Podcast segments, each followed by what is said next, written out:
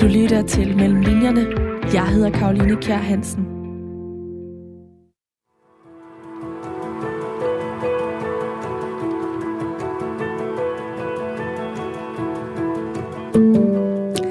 Den 6. januar 2017 landede forfatter Lotte Garbers i Saudi-Arabiens hovedstad, Riyadh.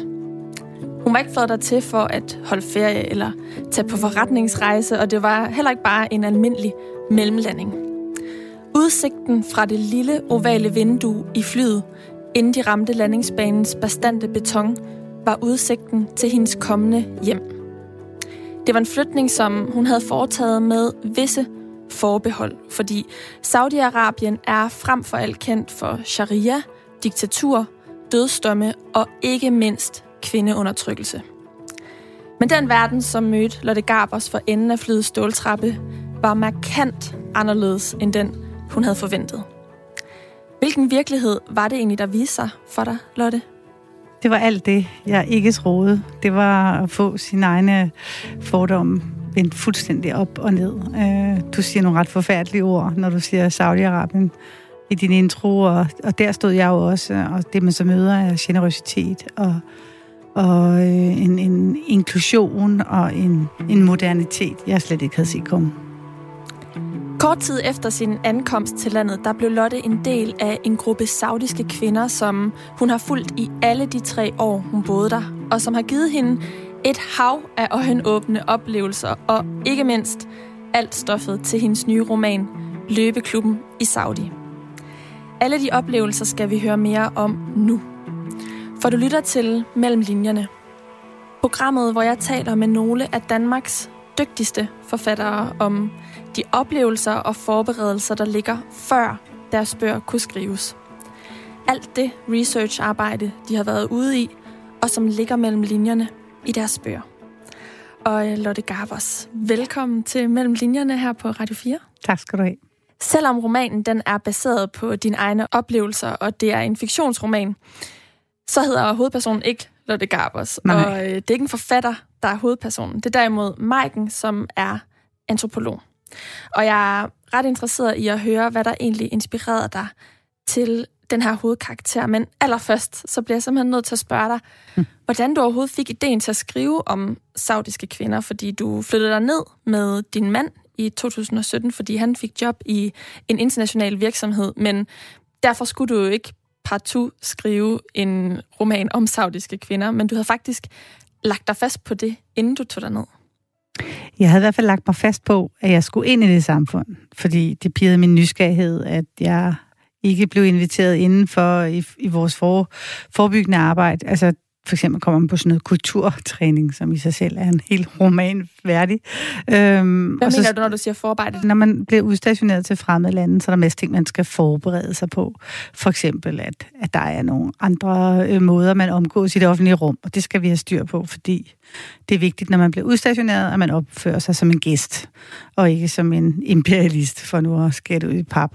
Øhm, og i den var der for eksempel også nogle artikler, der ligger på Udenrigsministeriets hjemmeside, det gør de stadig, øh, hvor der blandt andet står, at man skal ikke forvente, hvis man bosætter sig, at man kommer i kontakt med sauderne, for de er meget reserverede og kigger ned, når man kommer gående. Og hvis, altså jeg tror, det var vores allerførste indkøbstur, hvor vi skulle ned og købe mælker, og, mælk og brød. Øh, altså så kommer der tre sådan teenage gymnasieagtige piger hen og mumler bag os, øh, min mand og mig, og står og siger, øh, who do you come from? How do you come from? Where do you come from? Altså fuldstændig overoptaget af os og går lige ind i vores intimsfære. De går altså lidt tættere på dig, end, end man er vant til i Europa. Øhm, Særligt nu. Særligt nu, ja, det vil man være meget forskrækket over. Øhm, så, så det var sådan lige præcis det modsatte, vi rent faktisk oplevede. Og det var på den her altså forarbejdsrejse, kan man yeah. kalde det. Ja. Så det var her, at du, du mærkede en, allerede der en, en anden kultur, end hvad du havde forventet. Ja, øhm, og måske meddele, at jeg vidste øh, ikke så meget om arabisk kultur. Jeg har sådan en geografiopdragelse, der hedder Danmark, Europa, Afrika, og så springer man over til Indien, og så glemmer man lige Mellemøsten og hele det arabiske og, øh, og, og persiske islet. Sådan synes jeg virkelig, jeg er blevet opdraget mm. I den danske folkeskole. Jeg ved ikke noget om islam, øh, men jeg ved en masse fra medierne, og det er jo det, der er... Øh, det er det, der i hvert fald har været en stor øjenåbner for mig, hvor farvet jeg egentlig bliver af de medier. Der sidder jo formentlig også nogle lytter derude, som ikke nødvendigvis ved vildt meget om Saudi-Arabien. Kan du Sådan lige prøve at, at beskrive, altså hvilket ja. land er uh, Saudi-Arabien? Det er godt, du siger det, fordi at, øh, de fleste mennesker siger jo, at jeg har været i Dubai. Jeg har sådan set aldrig været i Dubai i mit liv, heller ikke på en mellemlanding. Øh, så øh, Dubai er en del af det, der hedder, jeg starter med vilje der, for det er det, folk kender. Mm. Det er golfstaterne, er små bitte emirater, der ligger helt ud til den øh, gammeldags ord persiske golf, øh, som er meget rige oliestater. Øhm, og som har alt det her med borgerløn og plastikhotellerne øh, og plastikbalmerne, der bliver vasket osv. Men størstedelen af den arabiske halvø består af Saudi-Arabien, og det er et kæmpestort land. Det, altså, det er virkelig gigantisk stor ørken, som har sin hovedstad midt på øh, halvøen, som er en millionby, men også er en beduinby. Der er højhuse, men ikke som vi genkender det fra for eksempel Dubai eller New York. Der er, hvad skal vi sige, 20, jeg tror snart København overhaler dem, ellers er det en lav arabisk by øh, med... Øh, med masser af minerærer, fordi der måske er på hvert et gadehjørne, og masser af vanddunke på tagene, og paraboler, og når du kører i dine store, fine øh, biler, som ikke koster en prut, så overhælder du tit et eller andet lille ladvogn, der er fyldt med kameler.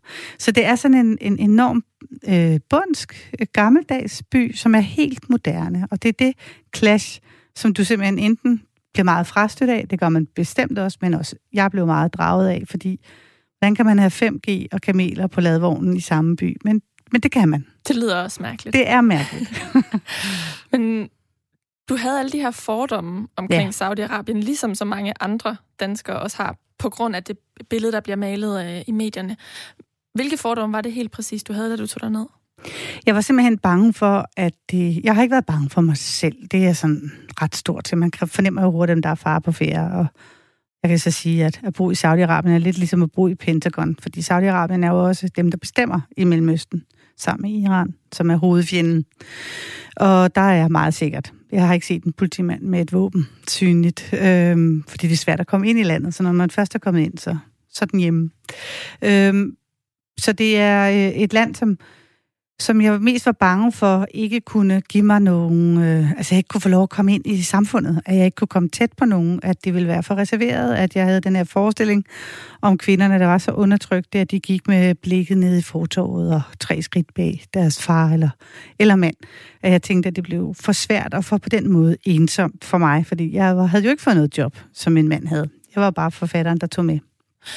Og så øh, kommer du der ned og oplever noget helt andet, end det du havde forventet? Ja, øhm, jeg kommer meget hurtigt i kontakt med nogle af de saudiske øh, kvinder, som går på arbejde, som har øh, akademiske uddannelser, og som øh, rigtig mange har i Saudi-Arabien. Det er 15 år siden, tror jeg, at der var en konge, der besluttede, at det går ikke, at vores ungdom ikke er lige så veluddannet som resten af verden, så han sendte 40.000 af de bedste elever ud øh, på betalt studieophold, altså sådan en luksus-SU, øh, ude i verden på de store universiteter, og det har fortsat lige siden. Så du har en meget veluddannet øh, ungdom, og så er befolkningen, altså øh, 70 procent af befolkningen er under 30 år, så det er øh, en meget ung, og så også meget veluddannet befolkning. Øh, og så er der så et kæmpe spring ned til, til en... Øh, mindre øh, uddannet befolkning, som så i virkeligheden stadigvæk har en beduinsk tilværelse med, med at passe kameler og, og dadel kameler, dadel, ikke dadel kameler, men dadel palmer ude i, uh, ude i ørkenen. Ja, og det er jo ret interessant, hvordan du får uh, adgang til det her miljø, også i forhold til din hovedperson, fordi ja. hovedpersonen er, som jeg sagde, ikke en forfatter, der hedder Lotte Garbers, på trods af, at det er uh, en uh, roman, der bygger på dine egne oplevelser. Det er Maiken, der er antropolog, øhm, og det er jo sådan lidt noget antropologisk arbejde, du faktisk har, øh, har begået dig, kan man sige. Men hvorfor valgte du, at det skulle være en antropolog, og hun skulle hedde Maiken? Jamen, jeg tror, det var sådan lidt omvendt. Det er rigtig svært at efterrationalisere. Jeg synes ikke, der var sådan en klar dag, hvor jeg tog en beslutning. Det var mere de her kvinder, jeg vidste, at jeg ville fortælle jer om. Og jeg ville fortælle det så tæt på det, jeg havde oplevet som muligt. Øh, og jeg ville ikke fortælle det som dokumentar. Jeg vil ikke fortælle det journalistisk, fordi Det er jeg ikke god til, og så også fordi jeg var nervøs for deres sikkerhed. Det er meget rodet, det der med, hvad der er farligt og hvad der ikke er. Så jeg vil være på den sikre side. Men samtidig har jeg også meget brug for at vise, hvad det er, man kommer med af bagage, når man kommer fra Vesten. Altså det kulturklash, der ligger i det, de fordomme, som de faktisk også har om os. Surprise. Øhm, så det vil jeg rigtig gerne have frem. Så hun skulle være sådan lidt mere øh, snæversynet end de fleste, men ikke selv vide det. Og så har jeg haft det lidt sjovt med at lave sådan noget akademiker-bashing, fordi hun var akademisk øh, ansat, øh, inden, hun, inden hun tog afsted, og, og, og og har sådan en opfattelse af, at hun styr på alting. Hun er, hun er antropolog og ved alt om fremmede steder, øh, men er lige så blind som alle os andre. Og det var det, jeg gerne ville. Så derfor gjorde jeg hende lidt mere ekstrem og sådan lidt mere, hvad skal man sige, kulturlangsom, vil jeg kalde det. Skal vi ikke lige høre, hvordan det blandt andet kommer til udtryk jo, i romanen? det kan du tro. Det er øh, på et tidspunkt, hvor hun møder en meget vigtig mand, altså ikke for bogen, også for bogen, men han er en meget vigtig mand i Saudi-Arabien øh, til, efter en middag, en middag, som hun på en eller anden måde har rodet sig selv til at komme med til. Jeg kan godt lide bare at sidde ved siden af den store sauter uden at tale. Efter nogle minutter i stillhed bliver jeg dog i tvivl. Måske forventer han, at det er mig, der skal begynde en samtale. Koster det egentlig penge at være her i denne her del af restauranten? Han kigger på mig. Det var lige det, jeg ikke måtte spørge om. Jeg måtte ikke spørge om noget om penge. Er det sådan, man spørger om i din position, siger han, mens han kigger mig i øjnene. Ja, svarer jeg. Det er ikke helt sandt, men jeg må redde situationen. Jeg fortsætter. Jeg skal finde ud af, hvad der er på spil i en shisha-klub i Riyadh. Jeg laver anførselstegn i luften. Først ligner han et spørgsmålstegn, så griner han. Hans mave hopper. De andre kigger på os. Jeg får lyst til at lægge mig ind mod ham. Jeg er næsten sikker på, at jeg uden videre kunne gøre det. Du kan jo selv se, hvad der er på spil. Jeg må ikke bare selv konkludere, siger jeg. Men jeg vil for eksempel skrive i min notesbog, fortsætter jeg og tager den frem, at du reagerer, når jeg snakker om penge, hvilket i sig selv er en finding. Så er vi stille igen. Hvor godt kender du ham? spørger han lidt efter og peger på Morten. Morten peger på sig selv, som om han tror, han skal komme over. Sauderen løfter sin hånd fra låret. Det er en meget lille bevægelse, han gør, men den har stor indflydelse. Morten drejer og går mod toilettet i stedet. Morten længes efter anerkendelse fra en farfigur, har jeg lyst til at skrive i min notesbog, men det er ikke ham, jeg skal bruge krudt på. Han er ikke en del af mit arbejde, men han bliver hele tiden hævet ind i mit synsfelt. Morten? Han er bare en kollega, jeg kender ham ikke ellers. Jeg troede, I boede sammen. Var nej da, han er min nabo i compounden. Vil du anbefale ham til nogen? Jeg trækker på skuldrene og puster luft ud. Han er læge, svarer jeg. Det er det eneste, jeg ved glad for sig selv, du ved. Nu slår han sig på låret, mens han lærer. Jeg er god til det her. Tak, Lotte. Så du valgte, at hun skulle være lidt dårlig til sit arbejde, for du også kunne få de her deres øh, fordomme omkring os i spil. Ja. Lå det fjern fra dig? øhm, Ja, måske. Måske, øh, måske ikke. Det er jo simpelthen lækkert at stå og sige, at jeg ser alting. Men jeg tror, at det, man får trænet, altså det, man er god til ud over det med, med ordene på papiret, det er, at man får sådan en trænet iagtagelsesevne, at man altid går rundt og er en amatør-antropolog. Som øh, forfatter, vil jeg mærke. Ja, som forfatter. Sådan, så det er noget, der, der falder mig let at rubricere og digte videre. Og lige så snart jeg siger noget i min notesbog om dig, øh, øh, så har jeg også altså lige så snart jeg vurderer dig, ikke, hvis jeg siger, jeg kan jo sige, at du er en kvindelig radiovært, der står tæt på mikrofonen. Det vil være en antropologisk øh, finding, men jeg kommer til at lave en. Øh, du er meget glad for din mikrofon, du har den virkelig tæt på, det er som om du ikke kan klare dig uden. Så har jeg jo allerede skabt dels det drama, jeg har brug for, for at skrive en bog, men jeg har også lavet en hel masse andre fortællinger passere. Så på den måde er det jo også en fordomsfuld måde at møde verden på. Mm. Og selvom at det er en øh, fiktiv karakter, Marken her, så er bogen som sagt baseret på dine egne oplevelser gennem tre år, og som du sagde lidt øh, tidligere, så får du adgang til de her kvinder ret kort tid efter du øh, ankommer, ja. faktisk på trods af alt, hvad du har hørt og ja. læst om adgangen til miljøet. Altså faktisk så skriver du i efteråret, at øh, du har forsøgt at skrive historien så tæt på det, du selv har oplevet, eller dem, du kender, der har været oplevelserne igennem. Ja. Og jeg synes, vi skal prøve at dykke ned i de her research-oplevelser nu. Ja. Du lytter til Mellem Linjerne. Jeg hedder Karoline Kjær Hansen. Og i dag taler jeg med Lotte Garbers, som er aktuel med bogen Løbeklubben i Saudi. Der var en person, som var meget vigtig for, at du fik adgang til det her øh, miljø. Hun hed Aisha. Ja. Vil du ikke prøve at fortælle ham øh, om det ja. møde med hende?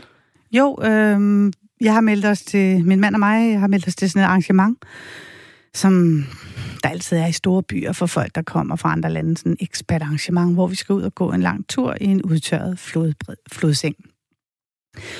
Og jeg har meldt os til, at alene af den grund, at jeg har lavet mig fortælle, at der kommer mange sauder, fordi de gerne vil møde udlændingen. Så jeg tænker, at det er, det er det, vi gør. Og så er der... Ellers havde du ikke gjort det, fordi du ikke gad at være sammen med andre udlændinge? Nej, ja, nej, nej, det er ikke så optaget af. Jeg synes, det er lidt mærkeligt sted at tage hen for at få en tysk veninde.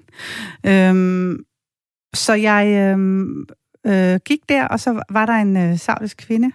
Først så havde jeg faktisk ikke vurderet hende til at være sauder. Min fordom, fordi hun ikke havde tørklæde på, fordi hun kunne være sammen med os. Øh, og vi var langt væk fra, fra offentligheden. Og så gik jeg og snakkede lidt med hende om, hun vidste enormt meget om det der sted, og så spurgte jeg hende, om hun var ja. Og så finder hun ud af, at jeg er dansker. Og så er hun diplomat, og har været udstationeret på den danske ambassade, i, øh, eller nej, den saudiske ambassade her i København. Eller i København, over i København.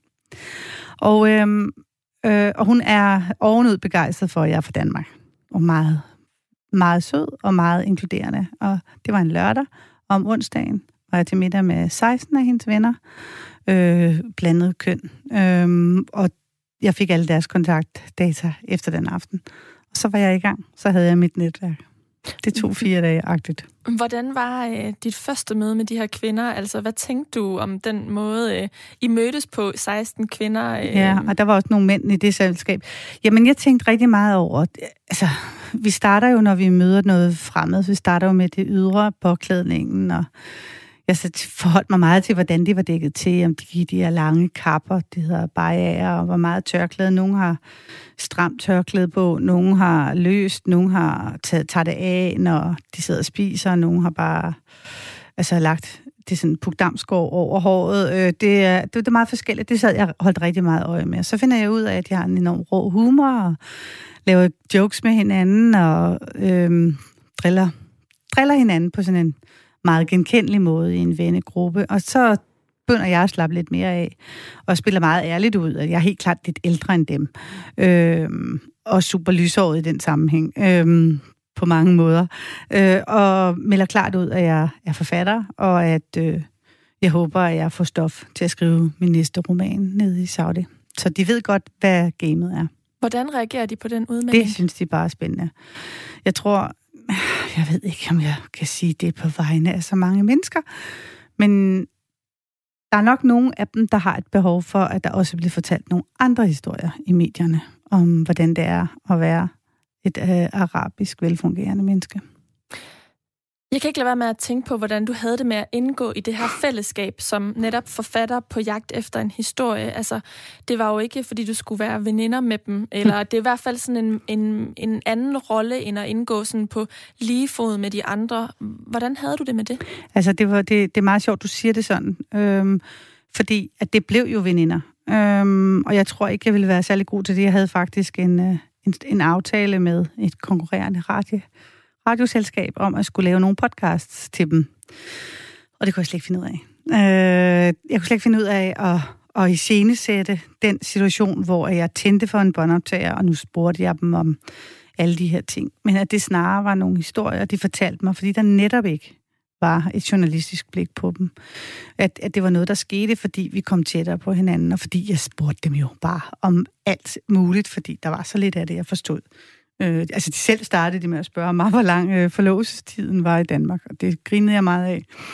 Og så fortalte jeg, hvor lang tid siden det var, man brugte det, og så grinede de af det, og så gik vi i gang med fordommene og rev dem ned en for en. Hvordan, øh, hvordan gjorde I det helt konkret? Altså, hvad lavede I sammen, når I havde de her altså, snakke? Det man, det, man lavede... På, altså, jeg har været i Saudi-Arabien på et ret specielt tidspunkt, fordi at jeg kom i 17, og i 18 kom der en ny kronprins, som lavede om på rigtig mange af de restriktioner, det gør han i øvrigt stadigvæk mens han gør andre forfærdelige ting.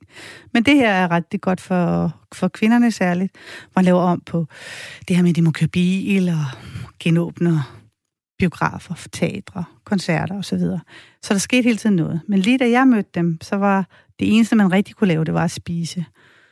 Så vi spiste utrolig meget. Og, og her er det faktisk ret interessant, fordi det er jo også et stort tema i bogen, fordi Maiken tager der ned, fordi hun er, bliver ansat ved øh, et medicinalfirma, hvor ja. hun skal undersøge fedmeepidemien lige frem lige præcis. i landet. Det er et stort... Det er, det er meget nok. tæt på virkeligheden, Det eller er ikke tæt på, det er virkeligheden. Okay. De, øh, de har en meget høj procentdel af obesity i ja. de arabiske lande. Øhm, så der er meget mad, og der er også mad ud over de tre almindelige måltider. Man spiser meget, og det vil sige, at vi går rigtig meget ud, spiser på caféer og restauranter og, og så videre. Og det er jo en social, en social vane, vi genkender i Danmark. Det er jo mm. også sådan, vi er sammen med vores... Vi drikker så bare også. Det gør man jo så slet ikke. Øhm, Eller hvad? Ja, helst ikke. Altså, vi havde et større middagsselskab på et tidspunkt hjemme hos os selv. Og det er som om, når man er inde i sådan en compound, hvor der kun bor udlændinge, så er det lidt ligesom at være i den tolvfri zone i en lufthavn. Så, så kommer dobbeltmoralen stærkt frem. Og så spurgte min mand, om der var nogen, der ville have en mojito. Og det er der jo så nogen, der vil. Øh, men de drikker med jo ikke, som vi andre gør. De snipper til den, og den var hele aften, ikke? Okay. Men øh, det er sådan lidt forskelligt med det. Men vi spiser, og det er jo en god setting for samtale. Mm. Og, og så spørger du dem bare, hvor ja. begynder du ligesom spørgerækken, har jeg lyst til at spørge? Jamen, jeg tror, det er sådan her, at øhm, jeg ved det ikke, jeg er jo sådan lidt grænseoverskridende. På den måde er jeg jo min hovedperson. Øhm, jeg spørger bare, har I nogen kærester?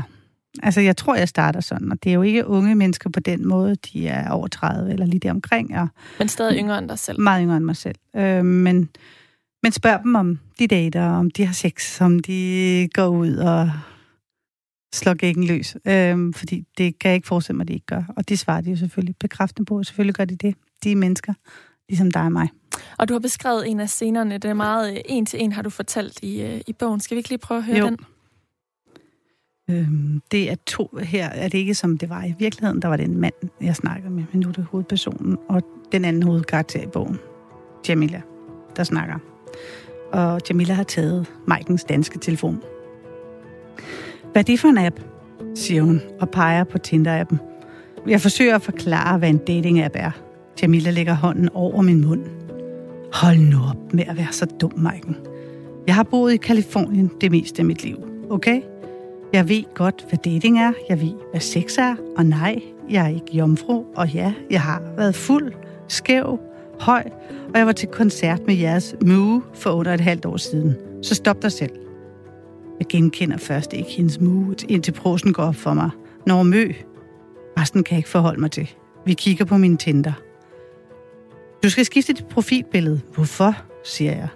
Dine øjne. Du, kig, du skal kigge ind i kameraet. Ikke alt det der med at kigge ned og lade, som om du ikke ved, du bliver fotograferet. Dine øjne er din styrke, siger hun, og så swiper hun løs for mig. Der er virkelig mange mænd i nærheden, som jeg kunne matche med. Hun ryger over min Facebook og tjekker uden videre mine notifikationer. Og det ser hun med det samme, at jeg har blokeret Mathias. Ham? Jeg nikker. Han ser sød ud. Er han IT-mand eller sådan noget? Introvert. Katteejer. Han er da skide flot. Ja, selvfølgelig er han det. Jeg, jeg blokerede ham, da jeg kom hjem i går aftes, men for at undgå at skrive til ham, som jeg ellers for lige ved, blev jeg nødt til at blokere ham. Det er drastisk, at du har gjort det, siger Jamila. Det opdager han jo på et tidspunkt, og så gør du dig interessant igen. Det vil du måske gerne. Jeg ryster jordet på hovedet. Jamila tager sin egen telefon frem og viser mig de dating-apps, hun har. De hedder noget andet. Path, Swarm. Den ene ligner Tinder til forveksling, og den anden er meget lyserød i det, men også lækre og dyrere i designet. Vi sidder helt tæt på og kigger på hinandens apps. Kvinderne på billederne er enten dækket til, eller har sat et kattebillede op som profilbillede eller en eller anden slags avatar. Nogle af billederne viser lidt af et øre, en nakke eller en kind. Det går langsomt op for mig, at Jamila kun har valgt at få vist kvinder i sin app. Moo. Moo. Jeg elsker det. ja. Men det, kan, det hedder hun desværre ude i verden. Ja. Det er heller ikke så øh, mundret et øh, kunstnernavn. Nej. Den her situation er simpelthen en til en med ja. det, du oplevede, bare med en mand? Bare med en mand, som blev vred. Okay, prøv at fortælle om det. Eller han blev ikke vred. Han, han synes, jeg var, jeg var nedladende, ikke? Øh, fordi jeg sagde, kender du Tinder? Og det var stort set mit tonefald, ikke? Altså som om han var en, øh, en, øh, en, en, en eller anden, et, et eller andet menneske, som ikke følger med i verden derude, og selvfølgelig gjorde han det. Mm. Det, var, det var det. Han havde faktisk en del flere apps, end, uh, end Jamila har der. Okay. Uh, jeg tror, han havde seks. Ja, hvorfor valgte du, at det skulle være en kvinde og ikke en mand? Det, det er for historiens skyld. Det var vigtigt, at de fik talt lidt om det, mm. de to. Ja, og så kan man jo selv så kan man læse selv. bogen og finde ud af, hvorfor det er vigtigt. Det er meget vigtigt, ja. Det er det nemlig. Mm, sex og seksualitet og øh, dating øh, ja.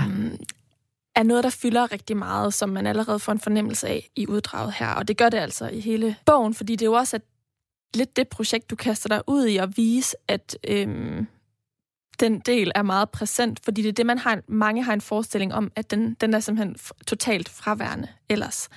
Men det er også et emne, som du har beskæftiget dig med tidligere, fordi du, er, du har skrevet sådan nogle erotiske noveller, og altså, sex er selv sagt interessant. sex sælger. Men hvorfor øh, er det et emne, som du øh, insisterer på at øh, have med i dine bøger? Altså først, så tænker jeg ikke over det. Det har bare altid været der. Jeg har sådan en... Øh, øh, jeg bliver så træt, når kolleger eller film øh, verdenen ligesom slukker lyset, når de går ind i soveværelset, fordi jeg synes, at en del af en, af en karakter faktisk er også, hvordan de opfører sig seksuelt. Øh, også mere end bare selve akten, men også i, i et forspil eller i en, en fløjtende situation. Det siger rigtig meget om et menneske, hvordan de, de bærer deres seksualitet. Så det har været naturligt for at kunne tegne et helt billede af et menneske. Øhm, og så, øhm, så har jeg nok ikke nogen skam det tror jeg hjælper lidt. Jeg kender kolleger, som synes, det er svært og bliver sådan lidt røde i hovedet, hvis de skal skrive om det. Øhm, samtidig med, at det er jo noget, man kan få en pris for verdens dårligste sexscene, at det kan godt være lidt kompliceret. Jeg har selv prøvet at lave en scene, hvor der er tre arme lige pludselig, fordi at det kan blive lidt teknisk. Så, øhm, så jeg har egentlig altid været optaget af det. Og så tror jeg lige præcis med den her historie, så øh, ja, for at lave en lille smule plot spoiler, så kom det meget bag på mig, hvor øh, biseksuelle kvinderne er i, øh, i Saudi-Arabien. Øh, samtidig med, at det er jo super logisk. Øh, og det er jo min egen fordom. Jeg løber lige ind i der, at fordi der er regler, og fordi der er restriktioner, så findes sex ikke. Men altså, det er jo... Altså, bare når man siger det højt, så kan man jo selv høre, at det er jo simpelthen ikke sandsynligt. Øh, og selvfølgelig er det så heller ikke det. Og så må mm. man jo være biseksuel, fordi det er lidt mindre farligt. Ja, og du mødtes med alle de her kvinder mm. og spiste og talte om sex. altså, vi løb jo også. ja, det skal man jo det skal huske. Vi, det skal vi lige tale om, om lidt, men, men jeg er simpelthen nysgerrig på at, at høre, om du ikke... Var det aldrig svært for dig at spørge ind til det her? Altså, var der ikke noget tidspunkt, hvor du tænkte, åh, jeg skal lige tage mig sammen, før at øh, ordene gled over dine læber? Nej, altså, nej, jo, måske lidt i forhold til i forhold til det, altså det handler om at føle sig lidt frem, ikke? fordi at jeg, jeg har jo også dummet mig øh, ved at sige nogle øh, dumme ting om de kongelige. Det må man ikke. Det er meget sjovt. Men så var der en dansk øh, læser, der sagde til mig, de har lavet sådan noget foredrag, og så siger hun sådan, jamen hvis du sagde noget rigtig ubehageligt om kronprins Frederik lige nu, så vil vi jo også blive fornærmet. Og det er jo rigtigt. Øh, det glemmer jeg bare, fordi vi har den her påståede frie måde at omgås alle autoriteter på i vores land. Øh, men det kunne jeg ikke snakke om. Det var jeg heller ikke særlig interesseret i, men det var der, jeg løb panden mod en mor. Men altså, jeg er jo afhængig af, at jeg får de rigtige historier, så jeg bliver nødt til at sno mig, jeg bliver nødt til at komme tæt på, jeg bliver nødt til at blive ved med at spørge, og så er jeg jo rent faktisk genuint interesseret. Det betyder jo også en del. At, at øh, ligesom de er interesserede i at høre om mig, så øh, er jeg faktisk også rigtig interesseret i at høre, hvordan de gjorde det med den her kæreste, og hvordan de så øh, gik videre, og hvordan de ikke sagde det til deres far, og hvad med det nye job, du har fået, hvordan kan du få lov til det, når du skal rejse så meget, bla bla. Alle de her ting, så jeg spurgte jo bare. Det tror jeg, man gør som forfatter, det bliver man jo nødt til. Ellers så, ja, ellers så kan man ikke rigtig få historien ned på papiret. Nu nævnte du det her med øh, biseksualiteten, som ja. overraskede dig, men var der noget andet, som gjorde særligt indtryk på dig i forhold til øh, det sådan seksuelle aspekt og udviklingsaspektet øh, i forhold til kvinders frigørelse i Saudi-Arabien? Mm. Ja, det er jo et stort spørgsmål. Det hele hænger jo lidt sammen, tænker jeg. At, øh, jeg plejer at sige sådan, at jeg havde brug, jeg har haft rigtig stort behov for at fortælle historien om, at øh, kvinder, jeg ved ikke, du er nok lidt yngre end mig, men kvinder imellem en lille smule. En lille smule. øhm, kvinder imellem vores to alder, de har nogle projekter, der handler om mand og børn, og godt job og godt helbred, øh, som et eller andet sted er nogle universelle værdier. Og sådan er det selvfølgelig også der. Der er bare nogle kæmpe store, øh, kæmpe store hvad hedder det, forhindringer, som gør, at de har en, en anden tilgang til for eksempel det med sex og ægteskab og børn. Øh, for de her kvinder, jeg kan godt være, at jeg ikke svarer på dit spørgsmål, men jeg vil rigtig gerne sige det her. Det er, for de her kvinder, de har jo sådan en joke, den er også med i bogen, at de, der er jo ikke nogen af dem, der er gift. Der er en af dem, ja, dem jeg gik ud med, der var, men ingen af dem er. Og øhm, joken er jo, and then I have to marry a muslim. Og det er ret sjovt at sige for en ret troende muslim, der beder fem gange om dagen. Øhm, men de mener det, fordi at i, i det, i det sharia-lovgivede ægteskab øh, i Saudi-Arabien, der får manden alle rettighederne over kvinden. Han bliver det hendes værve. Og, og, og det kan godt være, at han er sød og liberal i datingperioden, men du ved simpelthen ikke, hvad der sker. Det er jo den historie har de hørt alt for mange gange om, at pludselig så bliver han en, en konservativ muslim, og så, fordi han har jo magten og retten til det. Så man undgår det lidt, og de udskyder det med, med karriere, og så får de lidt on the side, så alle behov er dækket. Ja, som alligevel er der nogle af de her fordomme, der lever lidt op til Og ja, altså det er jo rigtigt, at sharia findes. Og det er jo ikke en fordom. Altså, øh, det, er mere, det er mere den her øh, følge resonemang, vi laver, fordi det er et diktatur. Det er et på mange måder brutalt styre. Øh, det kan vi ikke lave om på, det er fakta. Det betyder ikke, at en sauder er et brutalt menneske. Og det er ikke på den måde forplanter sig nedad. At det er jo den her med, at man adskiller nation og menneske. Øh, som, altså, vi taler jo om sauderne, som om, at befolkningen som sådan er dem, der, øh, smed øh, Osama bin Laden ud, for han blev bortvist for mange år siden. Han er sauder. Altså, det, det, det, man kommer til at tale om dem som, som, som en, og så er det bare almindelige mennesker som du og jeg. Altså, det er den, det er den store forskel, øh, der er, øh, når vi, når vi bliver fordomsfulde. At vi, vi tager ligesom de, de, den viden, vi har om staten og om nationen, tager vi med ind i den enkelte sauders liv, og det er jo simpelthen ikke rimeligt. En anden måde at udskyde ægteskab på, er også ved at få en abort, ja. som også er et tema ja. i bogen. Vil du ikke prøve at fortælle om den situation? Jo. Øhm. Jo, og det er sådan en øh, historie, jeg skal altid lige passe på, fordi jeg tror faktisk, at alle de historier, jeg fortæller, så tror jeg, at den her er den farligste for hende, der nu fik den her abort. Øh, og jeg ved godt, at øh, de ikke lytter med, øh, men man ved sgu aldrig. Øh, historien er, at hun finder den kæreste, hun gerne vil have. Han er ingeniør, hun er selv øh, jurist. Øh, og i første omgang, så må hun godt, så må de godt være kærester, eller der er ikke nogen, der, der er ikke nogen røde lamper i forhold til familierne. Familie er alt andet. Og så er de jo bare kærester, som du og jeg har gået i seng med hinanden, og så bliver hun gravid ved et uheld, som vi alle sammen kan blive. Øhm, og så, øh, så bliver det alvor. Og så er de i gang med at skulle lave sådan en, en klassisk, som hvor, det er sådan, at min mor og far er blevet gift, altså at min mor var gravid, og så blev de gift. Og, og så er det, at familierne blev enige, at så synes hendes, så synes hendes familie ikke, at, at han er fin nok. Og de ved ikke, alle sammen, alle impliceret, at hun er gravid. Og så er det, at mor og datter tager hen til den der læge, og så har hun en masse underlivsbetændelser, så hun har, hun har en lidt kompliceret abort. Øhm, og, så, og så ved alle det lidt alligevel. Den der helt klassiske hemmelighedsholdelse, hvor alle ved alting. Og nu er hun jo blevet damaged good. Og på en måde er det en fordel for hende, fordi så er der ikke så mange ægteskabstilbud fra fædrene. Øh, men omvendt så er dem, der så kommer, nogle rigtig dårlige nogen. Oh, øhm, så, så, så hun er i sådan en, øh, en, en, en ubehagelig situation, hvor alle ved, det ingen snakker om. Øhm, ja, og hun er en super sej dame. Og det her det er også med i bogen, så jeg synes ja. lige, vi skal prøve at høre, hvordan det, det lyder i øh, beskrivelserne deri. Det kan du tro. Vi sidder hjemme hos denne kvinde, hun hedder Shaza i den her bog. Øhm, og hendes mor har lige øh, skældt Maiken ud på arabisk, fordi hun synes, hun er for hård ved hende, fordi Shaza er en af de fede kvinder, som Maiken skal følge. Så siger Maiken, du er noget ganske særligt, Shaza. Det tænkte jeg, da jeg mødte dig første gang, du stråler. Shaza rødmer. Er der aldrig nogen, der har sagt det før? Der er masser af mænd, der gerne vil giftes med hende, hvis ikke det var for hendes tilstand, siger hendes mor gennem Shaza, der er ildrød i hovedet og faktisk tager tilløb til at rejse sig fra den dybe sofa. Tilstand? Det er bare noget, min mor siger, siger Shaza, mens moren er ude for at hente mere mad.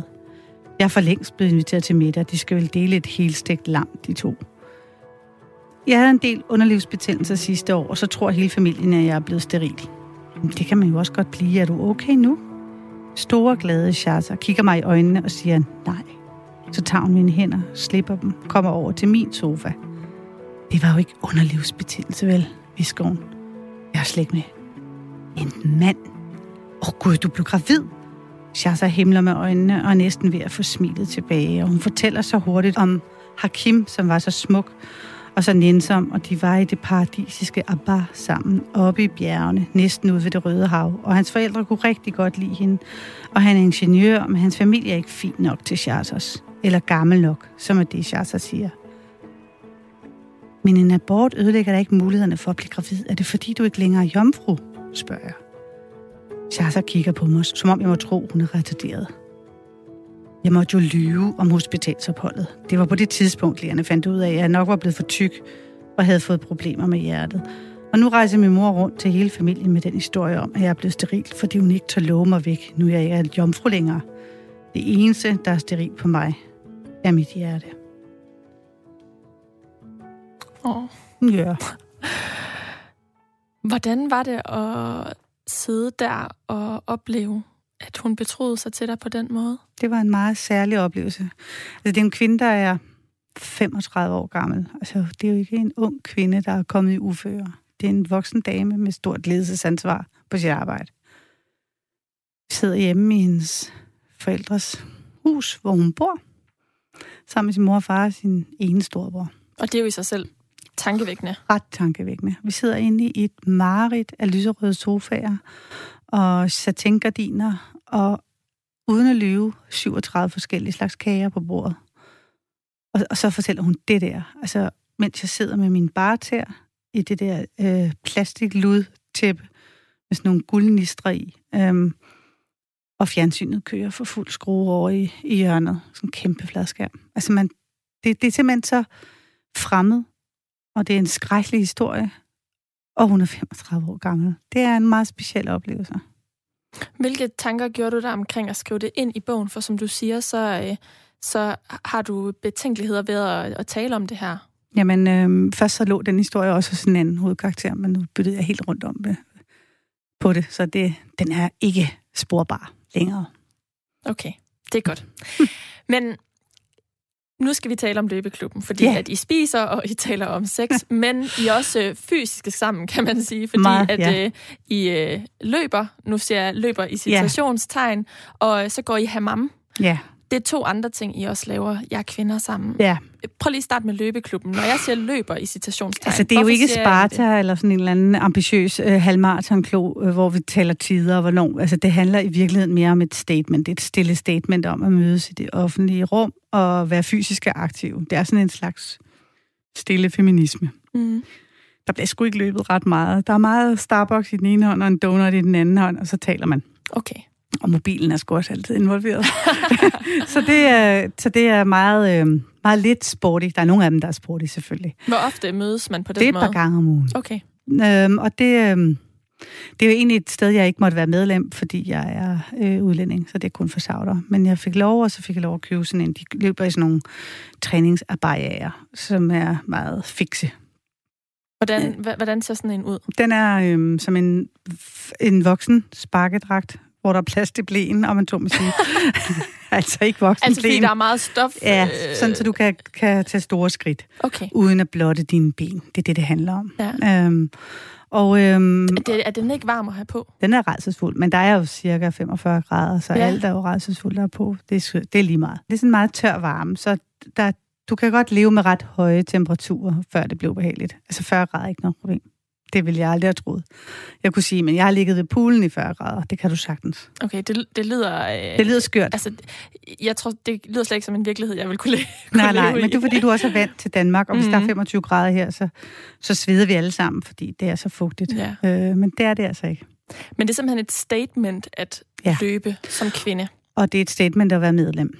Øh, og det er, jeg sammenligner dem ofte, og det har jeg også gjort over for dem, øh, med, med de europæiske blåstrømper, som, som huserede omkring kvinders stemmeret i starten af, af 1900-tallet, øh, som havde blå strømper på for, som statement, og uden at have en, et skilt med paroler med mm. ud, men at man rent faktisk gik ind for, at kvinder også måtte stemme. Ja. Så, og det, den er de helt med på, den sammenligning. Så der er sådan en...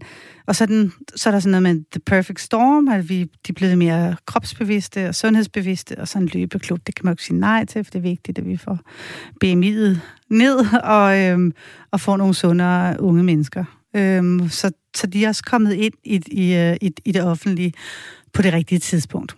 Der er, et, der er sådan et maraton, som de kalder det. Det er sådan en Altså, der var også nogen, det har, det har været i Riyadh, der er også nogen, der går, og nogen, der køber løbehjul og skateboard og alt muligt. Men en, en fysisk aktivitet i ja, byen, ikke? Og det, det, og det er simpelthen nyt at det se det nyt. i det offentlige rum. Ja, i okay. 40 år har det været forbudt øh, at øh, lave nogle forsamlinger, og det er jo en slags forsamling.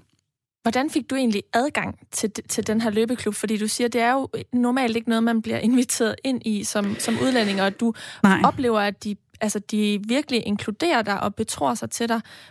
Hvorfor tror du, at de gjorde det?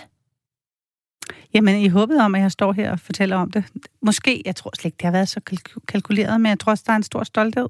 Faktisk opdagede jeg løbeklubben på Instagram, fordi jeg trollede alle mulige saudiske kvinders øh, konti igennem, du ved, når man, hvem følger hun, hvem følger hun så, og så videre langt ned i rækkerne. Og så fandt jeg lige pludselig det her løbetøj, som der var reklame for. Og så tog jeg simpelthen bare kontakt på min grænseløse måde. Så hej, jeg er dansker, kan vi mødes? Og så siger de, ja, det kan vi da godt.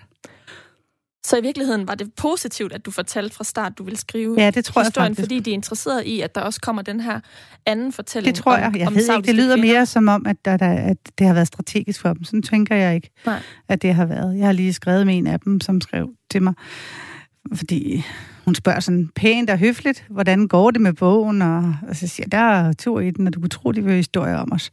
Og så skriver hun, skrev jeg sådan lidt for sjov, så skriver hun, oh, I know it's a beautiful book, because you have a beautiful soul, Lotte. Og det, hun mener, det er jo sådan en slet skjult trussel, ikke? hvor hun siger, altså, nu styrer dig lige, ikke? Mm. Og det ved jeg ikke, om hun vil synes, men hun kan i hvert fald ikke findes. Det er jo det, man bliver nødt til at være lidt ro som forfatter. Ja. Og tænke, jamen det er vigtigt, at jeg fortæller historien, end at jeg tager muligt hensyn til en enkelt lille såret følelse. Kvinderne, de er simpelthen fuldt påklædte, mere end ja. vi overhovedet kan forestille os, når ja. de går på gaden og, ja. og løber ja. i den her løbeklub, deltager i den. Men til gengæld, så er de bare fuldt afklædte, når at de går i hammam sammen. Ja, det er faktisk rigtigt. Og, øh, og det, der var du også med. Det var også et rum, du blev inviteret ind i. Ja. Prøv lige at fortælle om, hvordan det foregik. Jamen, øh, det var fordi, der var lidt sandstorm. Altså, og jeg siger sådan lidt, fordi det er virkelig lidt. Altså, de har aldrig prøvet, de har aldrig prøvet at køre på en motorvej i, i hård slud, tror jeg.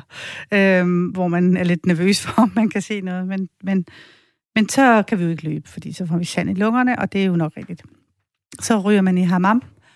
Og, øhm, hammam, det er sådan øh, hammam er, bad. Man plejer at kalde det et tyrkisk bad, men jeg tror bare, jeg vil kalde det et arabisk bad. Det har alle arabiske øh, øh, lande har deres egen. Øh, men det er dybest set et sted, kvinder og mænd, hver for sig, øh, mødes i, i et slags fælles bad. Og det er ikke en spag behandling, fordi at man er sammen, man er ikke alene.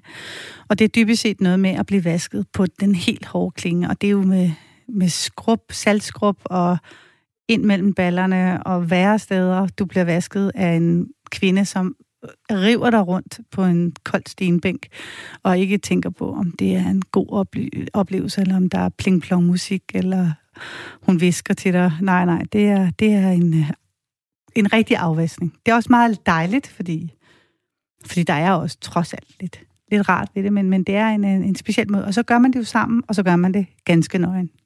Og jeg har prøvet at være i hammam, og det, ja. var, det var dejligt, fordi man bliver meget ren, men det er, det er også en grænseoverskridende ja, det... oplevelse. Det var i, i Marokko, jeg var det. Men faktisk så har du beskrevet den her oplevelse en til en i bogen, så jeg synes bare, vi kan, kan høre, hvordan det lyder der.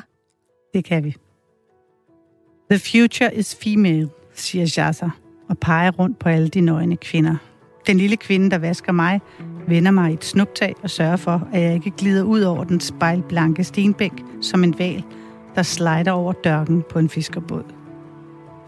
Både Safira og Newfell begynder at gå ud og ind af døren. Sugaring, siger Shasa.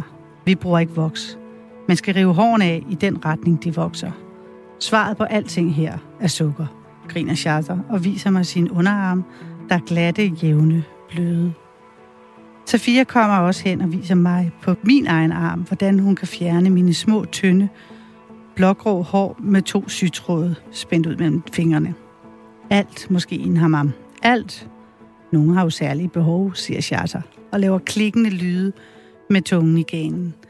Newfell, der går med disney print på tøjet og sine evige sportsbriller, og løber meget let og ludende og også ret dovent.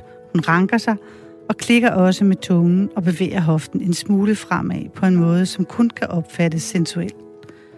Jeg bliver vendt om på maven og får grundig nakkemassage. Grundig nakkemassage, det lyder meget lækkert. Ja. Men den her scene viser jo meget godt, hvordan det er så kontrastfyldt med den her kropslighed. Der er fedmeepidemi, de, øh, de løber, men totalt tildækket. Øhm, og på den anden side, så er man helt afklædt sammen. Hvordan, altså, hvordan lærte du at navigere i de her kontraster? Jamen, så første gang træder man jo skridt tilbage, ikke? fordi at når man, der var en eller anden, vi skulle hjem og hente et eller andet hos en af mine andre veninder, som egentlig er ret sky, og øh, så kommer vi lige ind af hendes dør, og så kan enhver arabisk kvinde med sig selv, hun kan komme ind af en dør, og så kan hun tage tørklæde og abaya og hele møget af i en. Altså ligesom sådan en flot bevægelse. Uh, så er det væk. Øhm, og så er hun fri øh, som fuglen. Og så har de øh, alle mulige slags tøj på indenunder. Mange af dem har sådan noget Adidas sportstøj. Det synes det er utroligt smart. Men så har de bare ben, bare arme, altså, fordi der er jo varmt. Øhm, man tænker, what? Og altså, de træder bare lige det skridt tættere på dig, så det du gør automatisk, er, at du træder lige et skridt tilbage, og så er det, de tager dine hænder og trækker dig helt tæt og siger, hvad, hvad er problemet? Og, og man skal huske, det jeg lige læste op for Hammam, der er sådan en lang samtale i bogen, og man skal bare lige huske, at de ligger eller går og de er helt nøgne. Det vil sige, helt konkret, så ligger du jo, og så går en af dine veninder forbi, og så har du altså tidskolen lige ud for øjnene. Ikke? Og det er sådan meget specielt. Øhm, det er sådan lidt anderledes. Vi har allerede berørt det lidt, men altså i arbejdet med bogen, der, øh, har, der har du også gjort dig nogle overvejelser omkring, hvordan du skriver det her ind, fordi du netop ikke vil risikere, at de kan ske og komme i fare, hvis det kommer ud i det offentlige. Men øhm, det er noget, du har fundet ud af, imens du har skrevet bogen, og jeg synes, vi skal prøve at dykke lidt ned i din skriveproces. Du lytter til Mellem Linjerne. Jeg hedder Karoline Kjær Hansen. Forfatter Lotte Garbers. Vi har talt om, at du fik ideen til at skrive øh, bogen Løbeklubben i Saudi, da øh, du øh, for knap fire år siden skulle flytte til Saudi-Arabien, fordi din mand havde fået et job, og allerede på de indledende rejser var der noget interessant. Og du har jo faktisk researchet til den i tre år, fordi som vi har talt om, så bygger den på dine helt egne oplevelser med, øh, med det her miljø, du fik eksklusiv adgang til, har jeg lyst til at, at kalde det. Men du skrev på bogen i halvandet år. Hvordan fastholdt du alle de her oplevelser og sanseindtryk i løbet af tre år? Jamen helt konkret så skrev jeg alle mine oplevelser ned. Alle sammen hver gang jeg havde været ude til det mindste brud. Hver gang jeg kørte en tur i bilen, så skrev jeg ned, hvad farve øh, fliserne var på den måske, øh, sådan så jeg ikke glemmer det, fordi det, jeg har lært igennem årene, det er, at man glemmer det hele tiden. Og skrev du ned, mens de var der? Ikke altid. En gang imellem. Men altid under dække af, at jeg skulle skrive ned, hvad en dating app hed, eller et eller andet. Øhm, men netop for ikke at skabe en stemning af, at jeg sad og interviewede dem. Var der noget, du egentlig gerne ville have vidst inden du gik i gang med den her research og skriveproces? Ja, jeg tror godt, jeg havde tænkt mig at vidste, hvor meget stof der var. Mm. Øh, det vidste jeg slet ikke. Det var slet ikke klar over. Jeg var hele tiden på den der nære vej, hvor man hele tiden tror, der ikke er nok, øh, sådan så man, må, man, man bliver til at, hvad skal man sige, passe på det, man har. Øh, men der er masser. Øh, jeg kunne skrive en helt ny bog med nye anekdoter. Ja. Det er jeg spændt på at høre lidt senere, om der så kommer. Men, men hvornår vidste du, at det var tid til at begynde at skrive? Jamen, øh, man skal passe på med, altså, jeg er selv akademisk uddannet. Og det allerbedste, næsten ved at være forfatter, det er, at man ikke skal arbejde akademisk. At man kan læse lidt i en bog, og så kan man stjæle lidt fra side 11 og side 19, og så kan man lægge den væk igen. Man skal ikke øh, huske at læse det hele og referere det lojalt. Man må, man må stjæle med arme og ben og sætte det sammen, som det passer ind. Det er noget af det aller, aller fedeste. Fordi som akademiker, så skal man... Altså, når, du siger, når du siger det, så mener du at det her med, at man hele tiden skal referere til, hvor man har viden fra? Ja, og man skal hele tiden øh, øh, øh afbalancere sin, sine findings, mm. øh, sine konklusioner på sine findings. Det skal jeg ikke. Ligesom Maiken til, til dels. Hun, hun ja, hun finder sig også lidt, lidt på, ja, på den ja, måde. lige præcis. Er hun lidt fræk. Ja. Øhm, og det øh, betyder så også, at der hurtigt for mig former sig en eller anden form for konklusion, eller en, en, en vej, jeg beslutter mig for. At er det, som vi lige hørte om i forhold til en aborthistorie, er et stort glad menneske, og det er hun jo i min øh, fattige psykologiske øh, øh, vurdering, fordi hun, øh, fordi hun har besluttet sig for at være det, fordi livet kan godt blive for slemt, hvis man giver efter for alle de svigt og kriser, hun nu har været i. Øhm, og det betyder så, at øh, jeg er allerede i gang med at fortælle en historie, og så bliver jeg på derfor nødt til at skrive den ned. Og derfor begynder jeg egentlig at skrive ret tidligt i en researchfase. Mm. Og fordi det er meget sjovere end at researche. Så du skrev løbende, og så ja. det, det her halvandet år, det var ligesom sådan, hvor det var koncentreret intensivt, og du ja, havde fundet hvor jeg Skulle, ja, hvor jeg skulle lave det til en bog, ikke? med en begyndelse og en midt og en slutning. Ikke? Ja. Og dramaet omkring Majkens forløb dernede skulle være på plads og så videre. Ja. ja. Og faktisk havde du også lidt øh, problemer, eller start, ja. vanskeligheder, kan man måske ja. kalde det, med at, at, at komme i gang med ja. Maiken og hovedpersonen der. Hvordan, øh, hvordan kom du frem til hende? Men fordi jeg havde svært ved at forbinde de to verdener. Det var nemt nok for mig at lave en anekdotisk roman om en masse kvinder og fortælle deres historier. Men for at det ikke skulle øh, ligne et, et, et journalistisk øh, produkt, og skulle lave en historie, så skulle jeg have den fortalt igennem den her dansker. Og først så var hun øh, ældre, og så var hun gift og havde, var, var dernede med sin mand, og så var hun øh, faktisk også på et tidspunkt meget tidligt, ville det var, havde jeg gang i en arabisk hovedperson. Øh, så hun, hun skulle lige findes frem, men det kom igennem det der spisme, prisme med løgnen. Altså, at hvis hun nu lyver, og jeg fortæller sandheden, hvad sker der så i, øh, i teksten? Øh, sker der så noget øh, sjovt med det? Øh, og det, det fungerede godt, og så faldt, så faldt historien på plads for mig. Var der egentlig nogle oplevelser undervejs, som du har valgt ikke at tage med? Du nævner jo, at, at der var virkelig meget stof. Ja, masser. Ja, altså masser. Øhm jeg tror, den mere sådan, hvad skal man sige, øhm, øh, lyttervenlig øh, vurdering, jeg, jeg tog, det var, at for, om jeg skulle fortælle noget om det Saudi, som man tror, man kender. Altså nogle af de øhm, slemme historier om arresterede blokker og kvinder, der kører bil alligevel, selvom de har fået at vide, at loven bliver, øh, bliver ophævet, men, men ikke, var ikke, øh, den var ikke ratificeret på det tidspunkt, så vores ryger i fængsel. At tage den beslutning. Øh, og de historier har så valgt at lade være med at fortælle, fordi de bliver fortalt alligevel af alle andre i hele verden. Øh, jeg vil holde mig til de historier, som ingen fortæller. Så på den måde kunne jeg sagtens fortælle. Jeg kunne fortælle et helt andet billede øh, af Saudi-Arabien, men det, på den måde er det helt klart en tendensiøs roman. Den udkom for et par måneder siden, så den har jo været ude og ja. er i, i, i rotation, kan man ja. sige, hos folk. Er det lykkedes at gøre op med det her eksisterende billede? Altså jeg vil sige, at... Øh, Åh, det, det er jo svært at sige, fordi jeg jo stadigvæk er midt i det.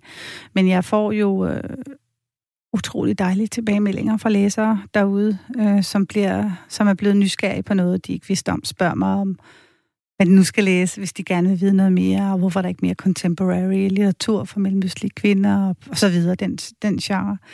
Øh, har jeg haft rigtig dejligt meget kontakt med en masse læsere. Det har været rigtig fedt. Øh, så har der været nogle, særligt to sure anmeldere, øh, som jeg egentlig på en måde ikke er lykkedes med, og fordi de begge to kritiserer mig for det, jeg har valgt ikke at gøre. Altså at lave en politisk kritisk analyse af det moderne Saudi-Arabien. Altså det, øh, det, det må de jo selvfølgelig gerne mene, at jeg skulle have gjort, men det har jeg netop valgt ikke at gøre, fordi det kan de læse om i første sektion ja. i aviserne, øhm, og læse de analyser. Dem, dem kender vi godt. Øhm, jeg synes ikke, jeg hvad hedder det, øhm, stikker blå i øjnene på folk og siger, at det er et paradis, og det her er en eller anden form for øh, bagsløret, arabisk, mystisk, lækker fortælling, fordi der er masser af problemer i bogen også. Der, altså, hvor man ser, hvordan den værvelovgivning rent faktisk udmyndter sig for de her kvinder i løbet af romanen. Så jeg sover godt om natten, og er egentlig rigtig glad for den modtagelse, jeg har fået. Jeg vil sige tusind tak, Lotte Garbers, fordi du vil tale med mig i dag. Tusind selv tak. Du har lyttet til Mellem Linjerne. Programmet, hvor jeg taler med nogle af Danmarks dygtigste forfattere om de forberedelser og oplevelser, der ligger før deres bøger kunne skrives. Alt det researcharbejde, de har været ude i, og som ligger mellem linjerne i deres bøger. Mit navn er Karoline Kjær Hansen, og jeg håber, vi lyttes ved.